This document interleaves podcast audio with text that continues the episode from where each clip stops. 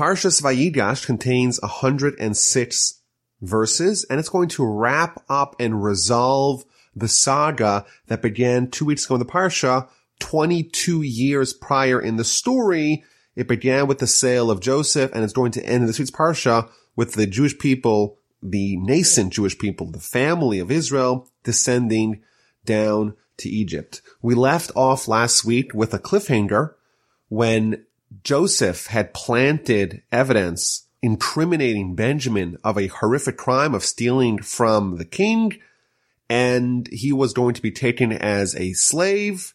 And now the rest of the brothers, and especially Judah, who had promised to take responsibility for Benjamin, they're coming to plead their case before Joseph. And as we spoke about last week, Joseph wasn't just yanking their chain to frustrate them or to cause them pain. Rather, this is all calculated. This was all his plan of how he's going to A, ascertain that they have repented from their ways, and B, he was going to facilitate their complete repentance.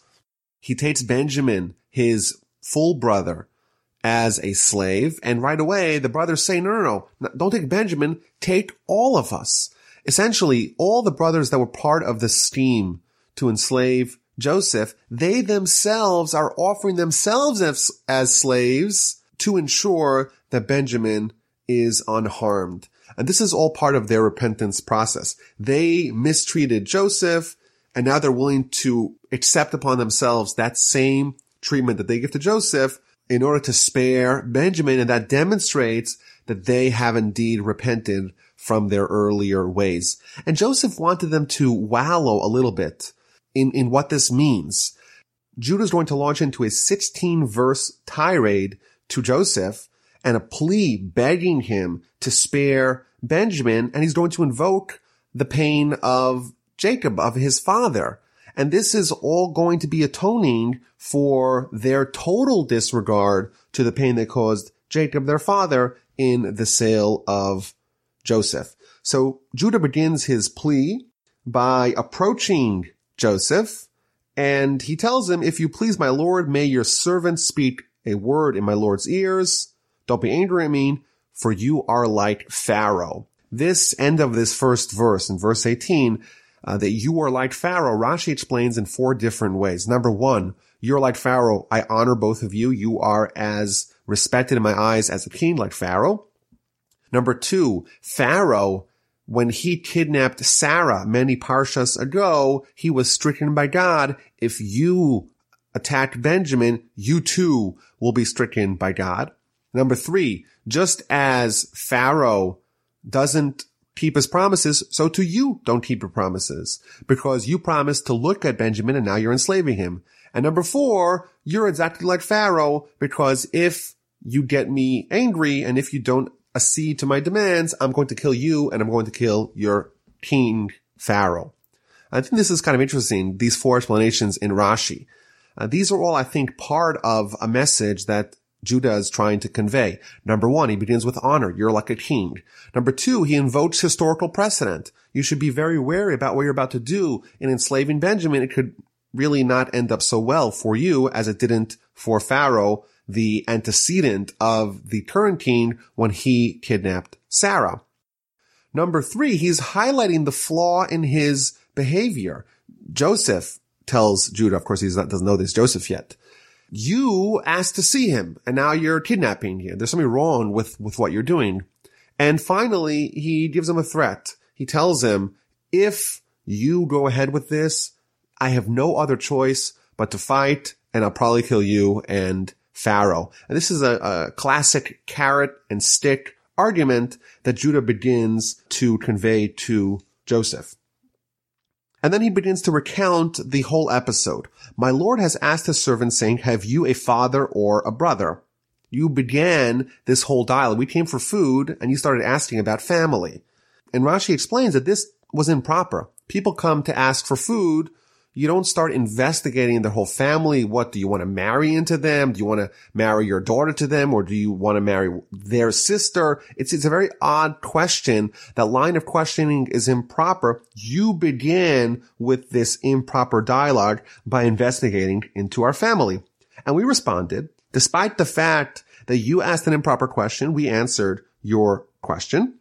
And we responded that we have an old father and a young child of his old age. His brother is dead and he is alone left from his mother and his father loves him. So we answered, yes, our, we have a father and Benjamin is with his father, but Benjamin's brother died and his father, Jacob, is unwilling to part from Benjamin.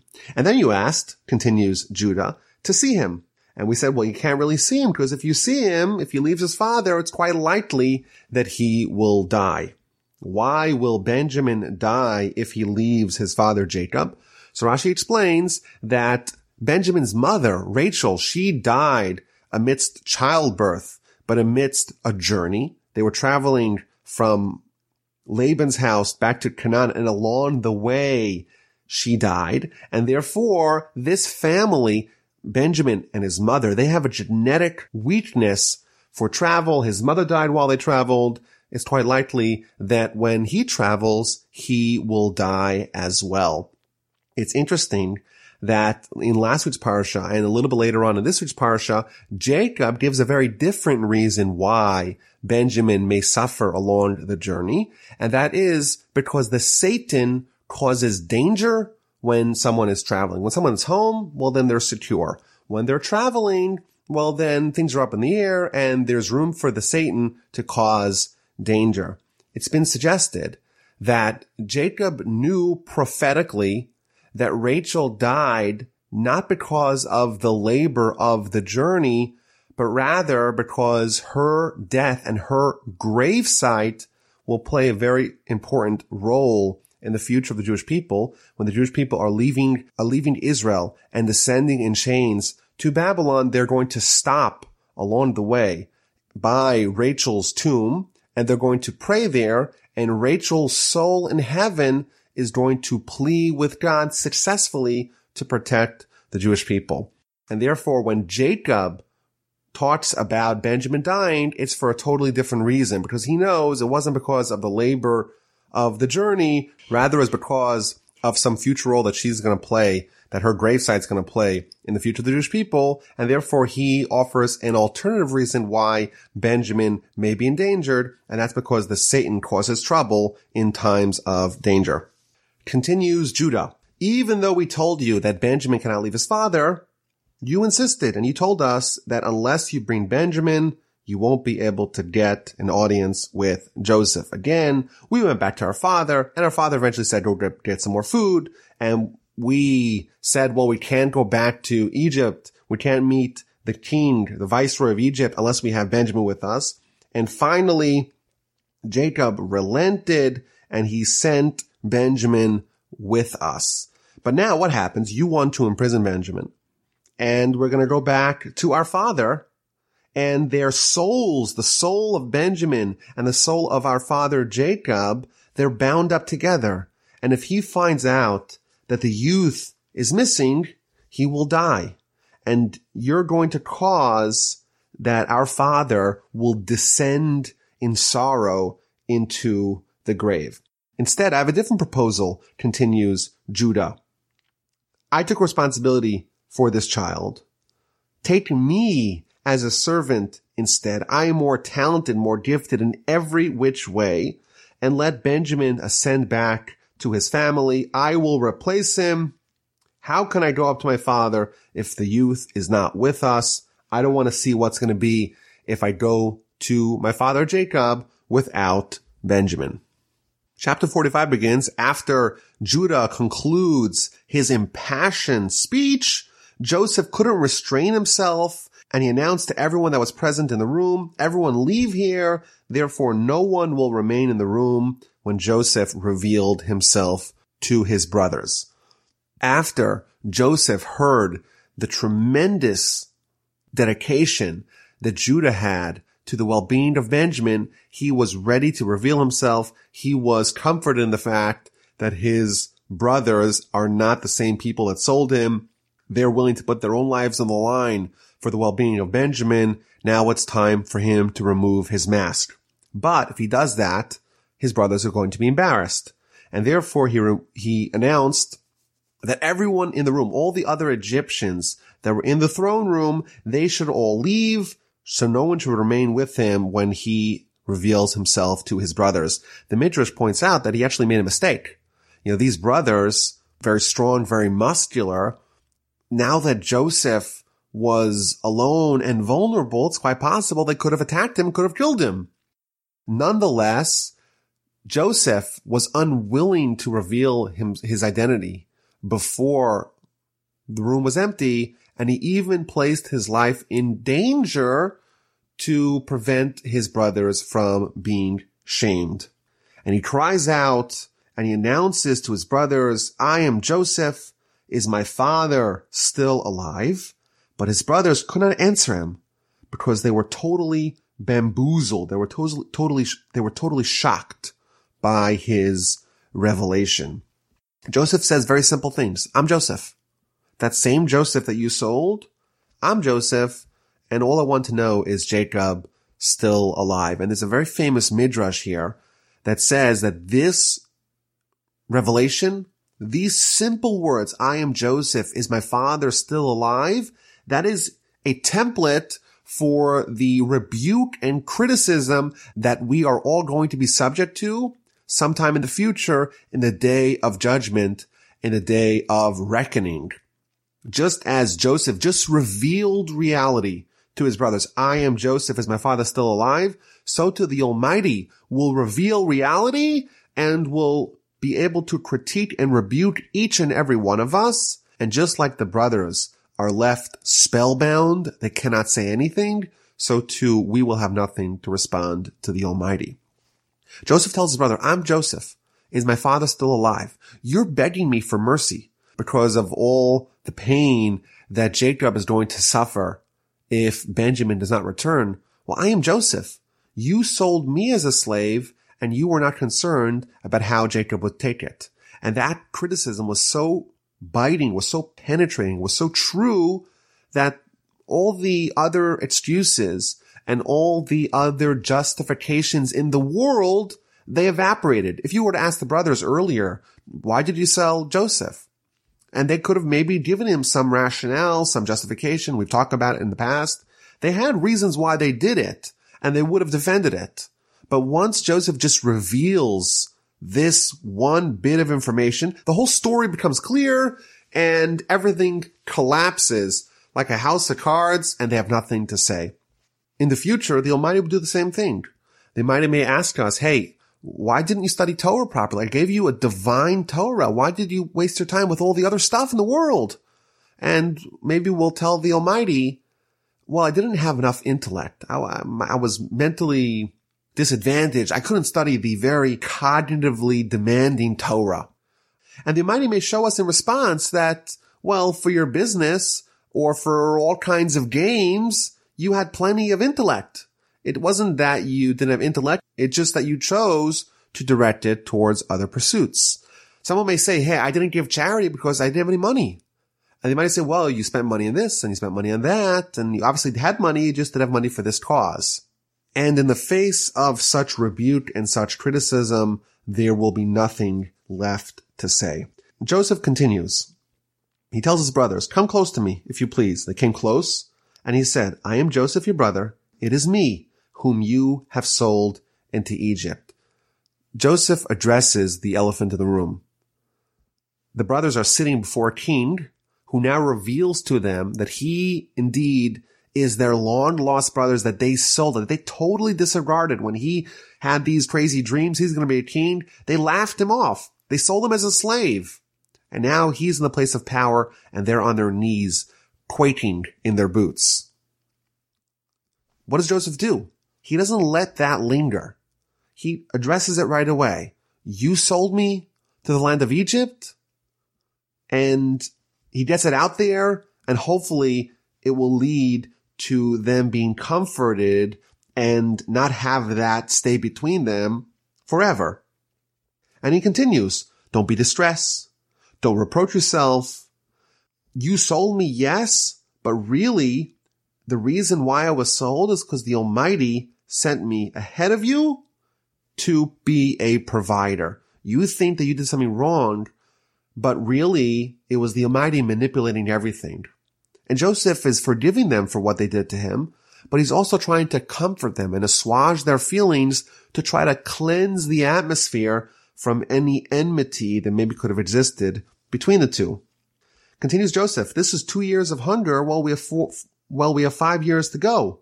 Thus God has sent me ahead of you to ensure your survival in the land and to sustain you for a momentous deliverance. And now it was not you who sent me here, but God. He has made me a father to Pharaoh, a master over his entire household, and a ruler throughout Egypt. You think that you sent me? No. It's quite clear once you piece together everything that happened, you look at the big picture, all these actions had to happen. They were orchestrated by God and therefore they were not subject to your free will. The Almighty compelled you to sell me. It wasn't you who sold me. It was God who sold me. And therefore I am not upset at you. Joseph is telling them that it ended up well. I became king. Don't worry about it. But he says to them more. It's possible that they made a mistake. They did something egregious. They sold their brother as a slave. The fact that it ended up well for him, that's, that, that has nothing to do with it. They still did something terrible. Joseph says, no, that's not what happened. You did not sell me. Even the action wasn't bad. That was the action of God. It wasn't your free will that did that. And therefore I have zero animus towards you. And Joseph continues his speech of comfort and reconciliation to his brothers. And he tells them, go get Jacob, bring Jacob here, tell him that I'm the king of Egypt. I'm going to apportion an amazing piece of land for you that'll be for you, for your children, for your grandchildren, for your flock, for your cattle. We still have five more years of famine. Come here. I will take care of you. Continues Joseph, behold, your eyes see, as do the eyes of my brother Benjamin, that it is my mouth that is speaking to you. Therefore, tell my father of all my glory in Egypt and all that you saw, but you must hurry and bring your father down here. Rashi explains that this is a multi-layered message that he's sending here. He says to them, your eyes have seen my honor. And in addition, you have seen that I'm your brother. And Rashi tells us that he showed his brothers the fact that he too was circumcised. And that is my mouth that's speaking to you. He spoke to them in Hebrew. And he compares them to his brother Benjamin. And he tells them, just as I have no hatred to my brother Benjamin, who wasn't there when I was sold, so too in my heart there is no hatred to any one of you. And Joseph finishes his speech and it works. The brothers open up and they're willing to engage with Joseph. Joseph falls on his brother Benjamin's neck and cries. Benjamin cries on his neck. He kisses all his brothers and he wept upon them. And afterwards, his brothers conversed with him. Initially, they were so shocked they couldn't talk. And now they have opened up and they're willing to talk to him. He comforted them. They're not scared of him and peace and brotherhood reigned. It's interesting that the Torah describes the exact nature of this emotional reunion. Joseph falls upon his brother Benjamin's neck and weeps, and Benjamin weeps upon his neck. It's a very strange way of describing this emotional reunion. But if we just read the verse, I think it would be self-explanatory. They were hugging, they were crying, they were weeping, they were excited, relieved, very emotional in this reunion. But Rashi, who purports to explain the verse in the simplest way, offers a whole explanation of what's actually going on. Joseph falls on his brother Benjamin's neck and cries. Why is he crying? says Rashi. He's crying because in Benjamin's portion of land, in the land of Israel, there's going to be the city of Jerusalem. And in the city of Jerusalem, there's going to be the two temples and they're both going to be destroyed. And therefore now Joseph is crying on his brother's neck because of the destruction of the temples many hundreds of years in the future. And Benjamin returns the sentiment and he cries on Joseph's neck well, that's because the tabernacle, which is going to be in the city of Shiloh before the temple is actually built, that's going to be in Joseph's portion, and that too is going to be destroyed, and therefore he's crying about that. This is kind of odd. There's a reunion here between two brothers, haven't seen each other for a long time. They're happy, they're relieved, they're excited, they're emotional, and they're crying. Yet Rashi talks about some event that's in hundreds of years in the future, in their portions, there's going to be temples, there's going to be tabernacles, to be destroyed. It's a very strange interpretation. And I think maybe the answer is, is that, you know, the Torah is codified for eternity. And if it was a simple, understandable emotion given the, the circumstances, the Torah would not necessarily record it for posterity. And therefore, every time there's an emotion or an emotional expression of the Torah, Rashi will explain to you what the higher meaning behind it is because it's impossible to say the Torah is just recording emotions that are natural for the situation that people are in. And it's been pointed out that these two brothers are falling on each other's neck. The neck, that's the bridge between the brain, between the intellect and the rest of the body and the animalistic instinct. And the neck in Kabbalistic sources is always the bridge between the holy and the mundane. So for example, we have the mitzvah of tefillin, which, which we put a, a knot on the top of the neck to kind of highlight and symbolize this connection that we're trying to foster between the spiritual and the intellectual and the mundane and the physical. Similarly, according to Rashi, it makes a lot of sense. Joseph is crying on Benjamin's neck and Benjamin's crying on, on Joseph's neck. Well, what's the temple? The temple is also kind of like a neck because it's the touch point where the spiritual and physical worlds touch. And therefore it too is this bridge between the spiritual and the mundane. And therefore it makes sense that they're crying on each other's neck means that they're crying over the destruction of the temple. Now, why is this the apt time to cry over the temple? So maybe an answer to that is, is that now there's an outpouring of brotherly love. As we know, the temple will go on to be destroyed because of senseless hatred from one Jew to another Jew.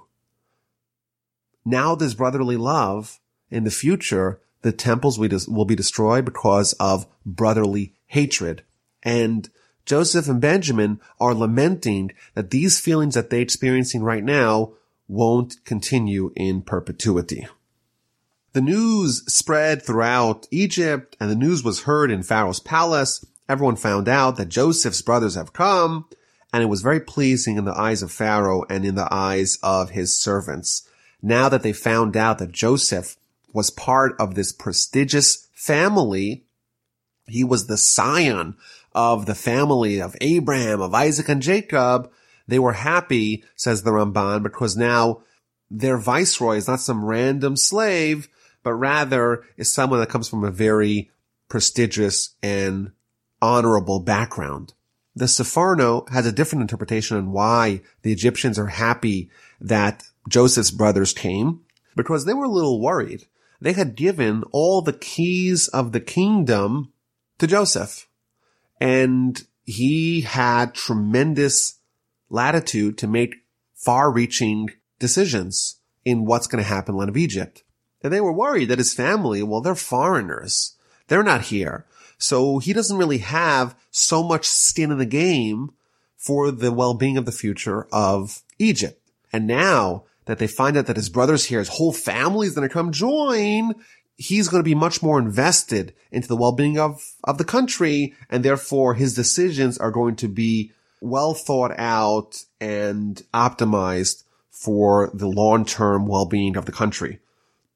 I read an article recently that in Europe today, all the heads of state don't have children. In fact, in Judaism, one of the requirements to be a great leader is to have children, to be invested in the future. Whereas sadly in Europe today, the heads of pretty much every single country in Europe is childless and they're really not invested, at least in a familial way, in the well-being of the countries that they are running, and that could be very dangerous. So Pharaoh is very excited. He tells Joseph, tell your brothers to go load up your animals, bring your family, bring your homes. I'm going to give you the best part of land of Egypt. Take wagons for your children, for your wives. Let's bring everyone here. Joseph gives gifts to his brothers and sends messages to his father and sends 10 donkeys laden with the best of Egypt and all kinds of grain and bread and food for the journey. And he sends them up to the land of Canaan. They arrive to Jacob and they tell him the great news. Joseph is still alive. Moreover, he is the ruler over all the land of Egypt. But Jacob has a hard time believing it. He rejects it. And he can't imagine that this is really true. And they continue and they tell him all the words that Joseph had spoken to them. He sees the wagons that Joseph had sent to transport them and the spirit of their father Jacob was revived. He was enlivened and he announced, how great is it? My son Joseph is still alive. I shall go and see him before I die. Initially, Jacob had a hard time believing him. And eventually, after he saw the wagons and he heard the story a few more times, he believed them. The Ramban says something interesting. The Ramban says that Jacob had a heart attack from joy. He was so shocked by this new, this news. It wasn't broken to him slowly and he had to be resuscitated. And that's what it means that Jacob, his heart rejected it that means that he wasn't able to absorb such good news. And eventually they had to kind of resuscitate him, bring him back to, and then he was revived. And Rashi says something very interesting. It says that the spirit of the father Jacob was revived. He was enlivened. What does that mean? It means that his prophecy was restored. Vatechi ruach Yaakov avihem. The spirit of Jacob was given life. What does that mean? It means that he had his prophecy restored. When Joseph was taken away from him 22 years prior, he was so sad and so depressed, he lost his prophecy. And now 22 years later, his prophecy has been restored. And how does the Torah describe that? He was given life. And what's implied by this is that life, by Jacob's standards, equals prophecy. In the final verse of chapter 45, Jacob announces how great it is. My son Joseph is still alive. I'm going to go down to see him before I die. It's interesting that the verse does not say, and Jacob said, it says, and Israel said. So one of the commentators here tells us that why is Jacob suddenly being called Israel? As we know, we saw a few weeks ago, Jacob and Israel are often interchangeable. Even though Jacob had his name changed to Israel, the, the first name of Jacob wasn't removed. There was just an additional name of Israel. It's a great mystery as to why the Torah sometimes calls Jacob Jacob and sometimes Israel. But here we have a clue. The commentator tells us that when Jacob had his prophecy restored, then he was called Israel. Whereas when he was bereft of prophecy, he was called Jacob. Chapter 46 begins with Jacob assembling his whole family and descending to Egypt. But he begins by slaughtering sacrifices and offering prayers to the Almighty. The Jewish people are slated to be in Egypt for a long time, and Jacob begins this journey with prayer and with sacrifices so that everything should work out fine. And God spoke to Israel in night visions and said to him, Jacob, Jacob, and he said, here I am, Hineni. And the Almighty reassures him, I am the God, God of your father. Have no fear in descending to Egypt, for I shall establish you as a great nation there. I will descend with you to Egypt, and I shall also surely bring you up and Joseph shall place his hand on your eyes. One of the commentators points out that in verse 2 here we read that God spoke to Israel in a night vision.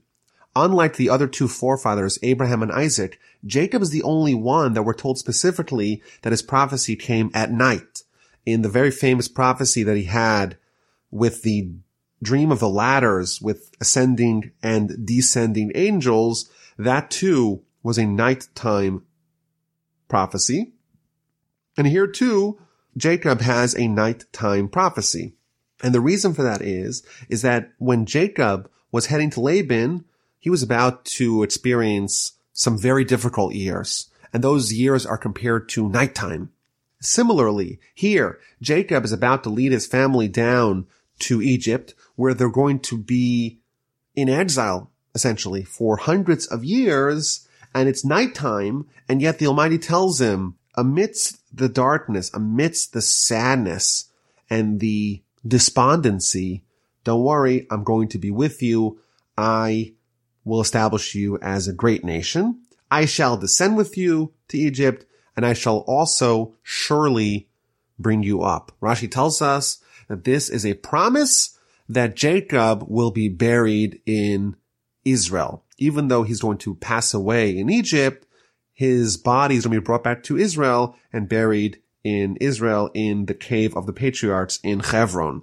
It is interesting that in next week's Parsha, we're going to read how Jacob is going to expend great efforts to ensure that he will be buried in Israel. He's going to bring in Joseph and make him swear despite the fact that Jacob here receives a divine promise that he's going to be buried in Israel, he still invests his own efforts to make sure that it's going to happen. He doesn't sit back and do nothing despite the divine promise. So Jacob arose from Beersheba. The sons of Israel transported Jacob their father, as well as the young children and wives, the whole family. They're all descending in the wagons which Pharaoh had sent to transport them, they took their livestock and their wealth, which they had amassed in the land of Canaan, and they came to Egypt. Why does it say the wealth that they had amassed in the land of Canaan?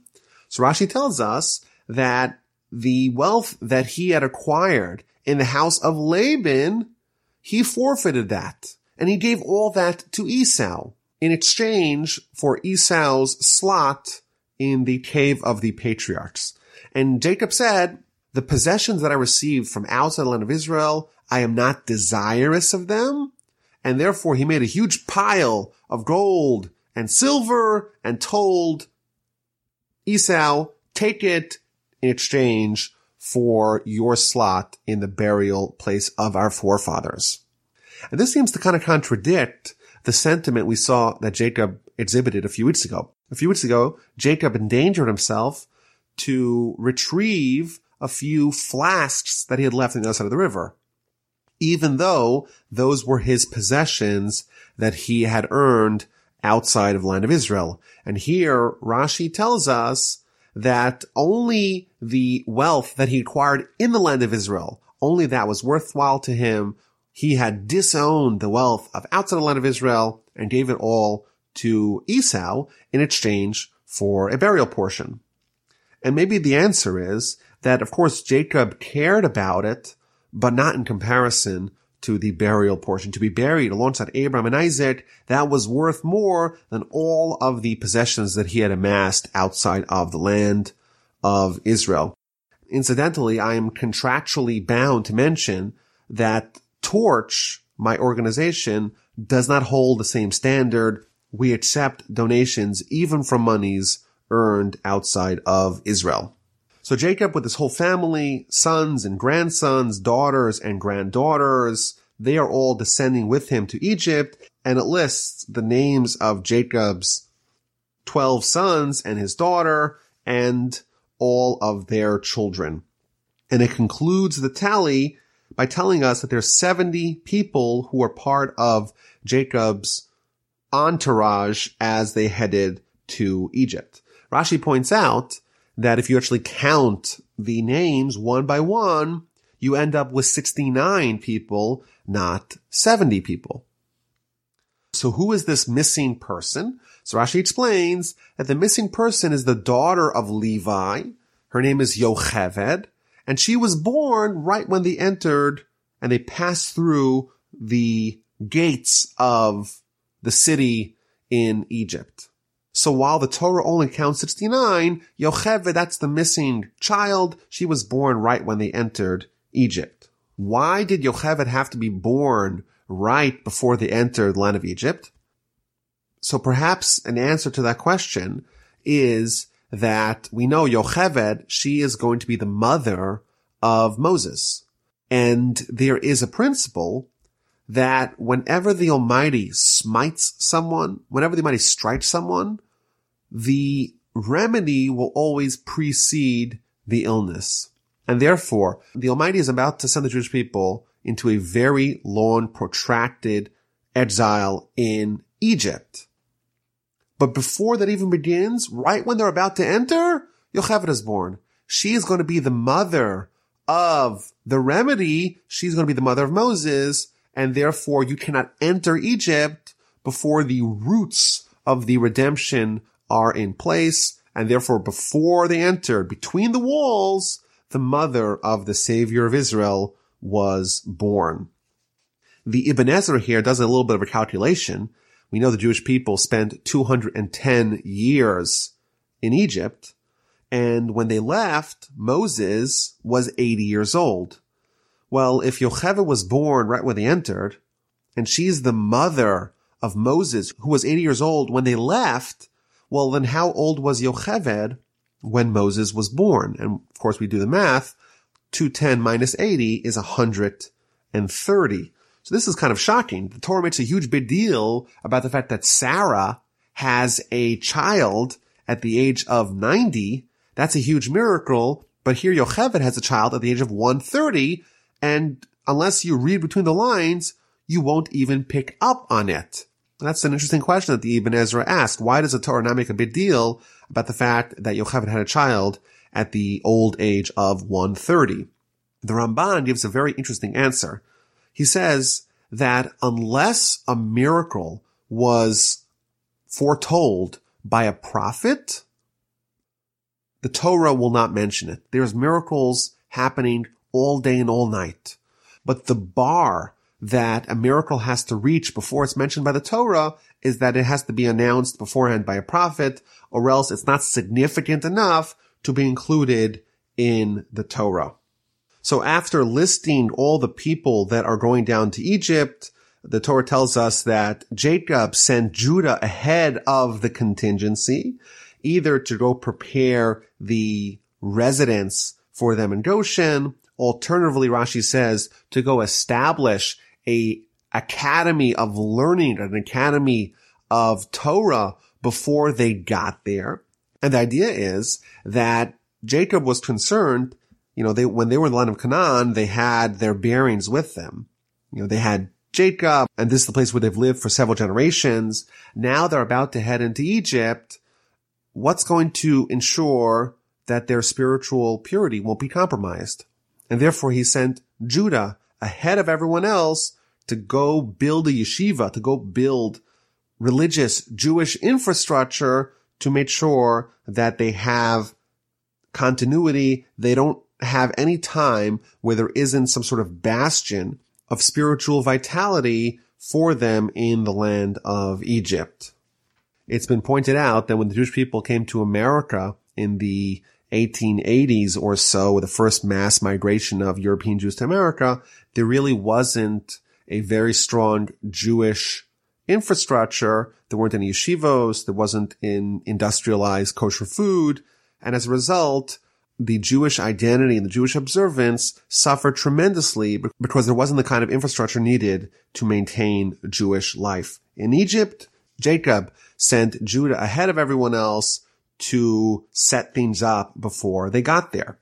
In verse 29, we read about the reunion of Joseph with his father after 22 years of separation. Joseph harnessed his chariot. He did it himself and went up to meet Israel's father in Goshen.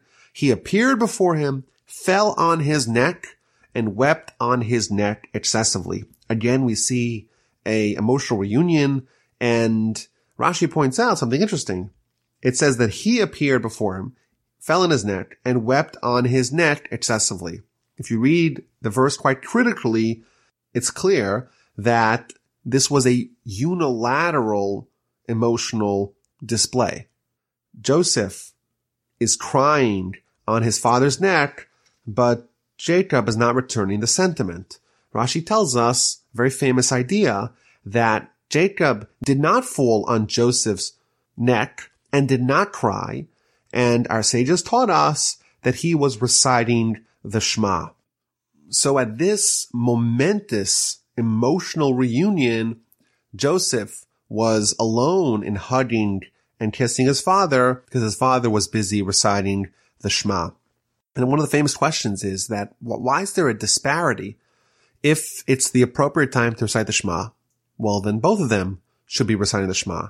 If it's not the time to recite the Shema, well, then neither of them should be reciting the Shema. Why is Jacob reciting the Shema and Joseph not reciting the Shema? So there are many answers given to this question. Some suggest that, well, Joseph already said it earlier. Jacob was traveling and therefore he wasn't able to say it until later. Alternatively, it was the right time to say it, but Joseph wanted to greet his father and therefore he postponed it to later. I think another very useful idea here is that Jacob, he knew he was going to have a momentous, joyful, loving, emotional reunion with his son. And as a righteous person, he wanted to utilize that for something spiritual. He wanted to take that and dedicate it to God. He wanted to channel the joy that he had with his reunion with his son that he thought was dead for 22 years. He wanted to find a way to direct that to his relationship with God. And this is maybe a broader idea that whatever we have in life, maybe we should try to use it, try to channel it towards advancing our spiritual agenda. My grandfather offered a fantastic explanation to this disparity.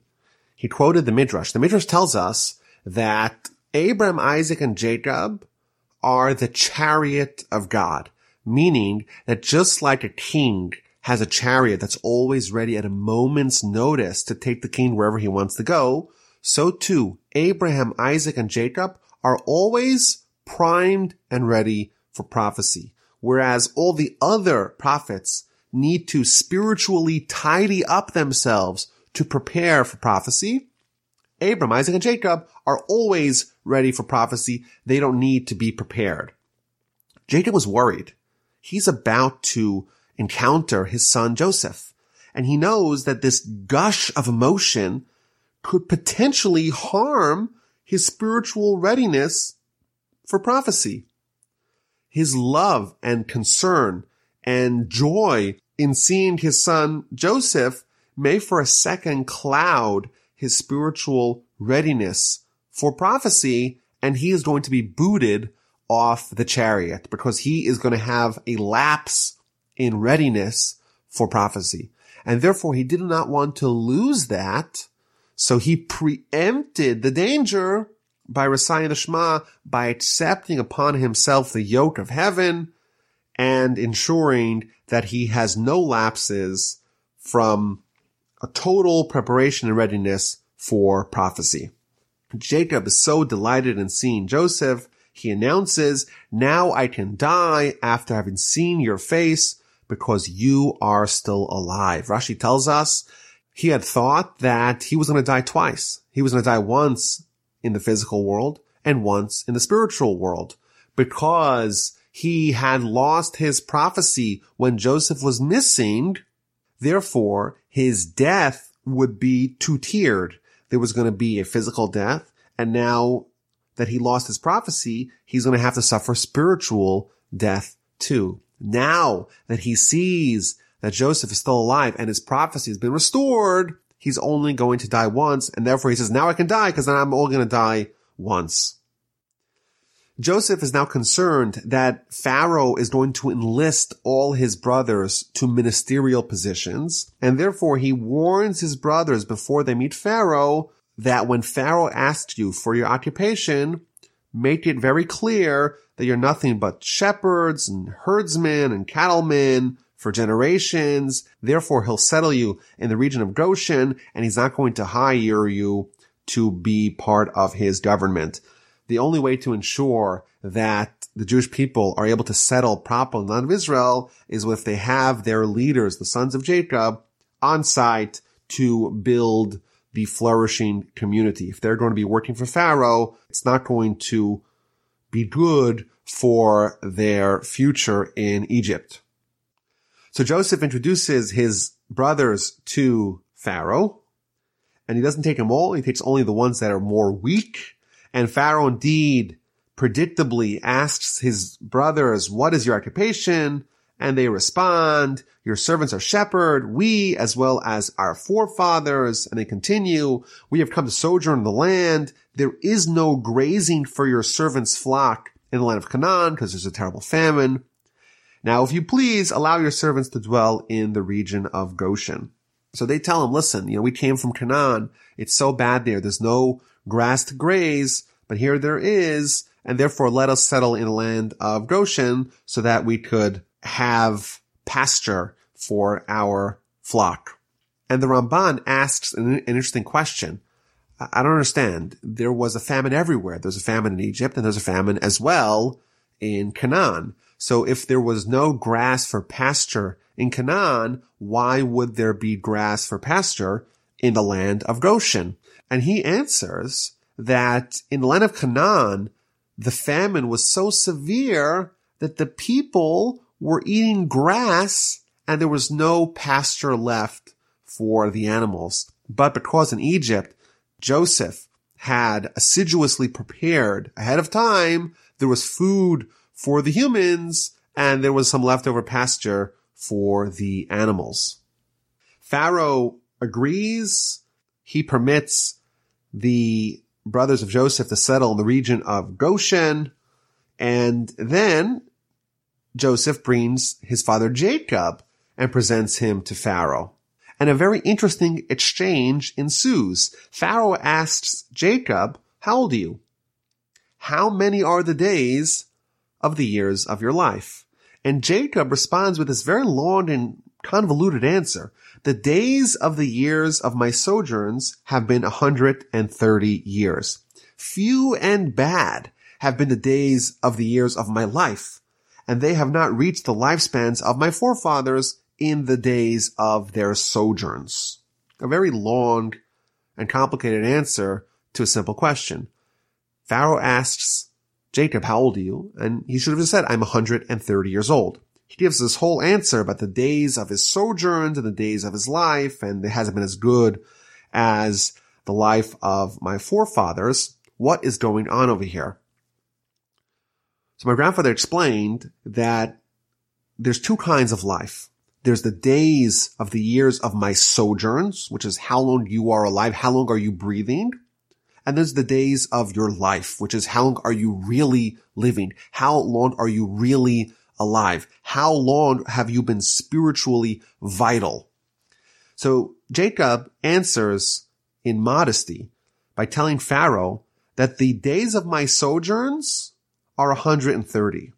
But of those 130 years, few and bad have been the days of the years of my life, and they have not reached the lifespan of my forefathers in the days of their sojourns. What Jacob is telling us, there's an entirely new way to measure someone's life in this world. It's not how many years they've lived. It's of the years that they've lived, how many of those years have they actualized spiritually? And Jacob is saying about himself that of the years that he has lived, he has not actualized the same proportion as his forefathers have in the days of their sojourn, sojourns in the days that they have been alive. One of the commentaries says something a little bit scary. He says if you count the words of this exchange, there's 33 words in the dialogue between Jacob and Pharaoh regarding how old Jacob is. Isaac, Jacob's father, lived to be 180. Jacob was also destined to live to 180, But as a result of this exchange, these 33 words between him and Pharaoh reduced 33 years from Jacob's life, and therefore Jacob only lived to 147. It seems like Jacob is being punished for the fact that he's complaining almost, that he's saying that few and bad have been the years, have been the days of the years of my life. He should have said my years, my, my life was, has been incredible. If you're complaining about the years of your life, that may actually cause the Almighty to reduce the years of your life. Very scary indeed. And he lost one year for every word of that exchange. And the Parsha ends with going back to Joseph's management of the famine and his continued diligence in working for Pharaoh. So Joseph settled his father and his brothers and gave them the land of Goshen in the region of Ramses as Pharaoh had commanded. And Joseph sustained his father and his brothers and all of his father's household with food according to their children. And what did Joseph do for the rest of the land during the time of famine? So he worked as a reliable steward of Pharaoh's property and wealth in his role as the viceroy of Egypt. And we're given a very long description here of everything that happened to show us, says the Ramban, the greatness of Joseph and the dedication and the reliance that he had in stockpiling all this tremendous wealth for Pharaoh and not using it to line his own pockets.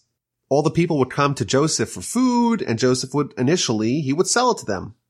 And after their money was gone, he would sell to them in exchange for their livestock. After all their livestock was gone, Joseph acquired the actual land of Egypt for Pharaoh. But what he did was he didn't actually have the state acquire all the land. He let people work the land, but kept a certain fee, a certain cut, 20% of the produce went to the coffers of Pharaoh. Now, to ensure that the people don't feel ownership over the land that now belongs to, to Pharaoh, Joseph undertook a tremendous resettlement project where he moved people and entire cities out of the place where they have lived, out of the place where they feel comfortable, and moved them to different places and let them work the land elsewhere. As for the nation, verse 21 we read, he resettled it by cities from one end of e- Egypt's borders to the other. Only the land of the priest he did not buy, since the priest had a stipend from Pharaoh and they lived off the stipend the Pharaoh had given them. Therefore, they did not sell their land. Rashi tells us something very interesting. Why did Joseph undertake this resettlement project? The real reason why was to shield his brothers from shame. The brothers, after all, they were immigrants. They were newcomers. And people would say, hey, you guys are in exile. You guys are expatriates and therefore to remove any stigma from his brothers, Joseph made everyone in the entire land, they're all in exile because they've all been booted from their homeland and resettled elsewhere. And it's interesting here, we're told that Pharaoh had granted a certain immunity to the clergyman. And we read at the end of the Parsha that Joseph made this immunity permanent. And this is tremendous foresight in the eyes of Joseph because he knew that the Jewish people would eventually be enslaved in the land of Egypt. And one of the ways that they will be saved is by the fact that the priestly class, the clergymen of the Jewish people are not going to be treated the same way as everyone else. It's going to be instituted in the laws of Egypt and made permanent by Joseph that the clergymen are going to be immune from many of these rules, and that will allow a remnant of the Jewish people to maintain their faith, the tribe of Levite. After Joseph instituted this 20% cut, the people said to him, you have saved our lives. You have given us life. May we, may we find favor in your eyes, my Lord, and may, and we will be serfs to Pharaoh. It's interesting. If you compare this to what we saw earlier, that Jacob, he was given life when he had prophecy. And here we see that the Egyptians, all they considered to be alive is the fact that they had bread. Once they had bread, that's enough for them. Whereas Jacob has a much higher standard of what is considered life. Prophecy for him is life. Everything else is not life. The Parsha ends, thus Israel settled in the land of Egypt in the region of Goshen. They acquired property in it and they were fruitful and multiplied greatly. This is going to be the beginning of a very, very long and protracted stay in the land of Egypt. Next week, we will see and study the final portion of the book of Genesis, Parshas Vayechi.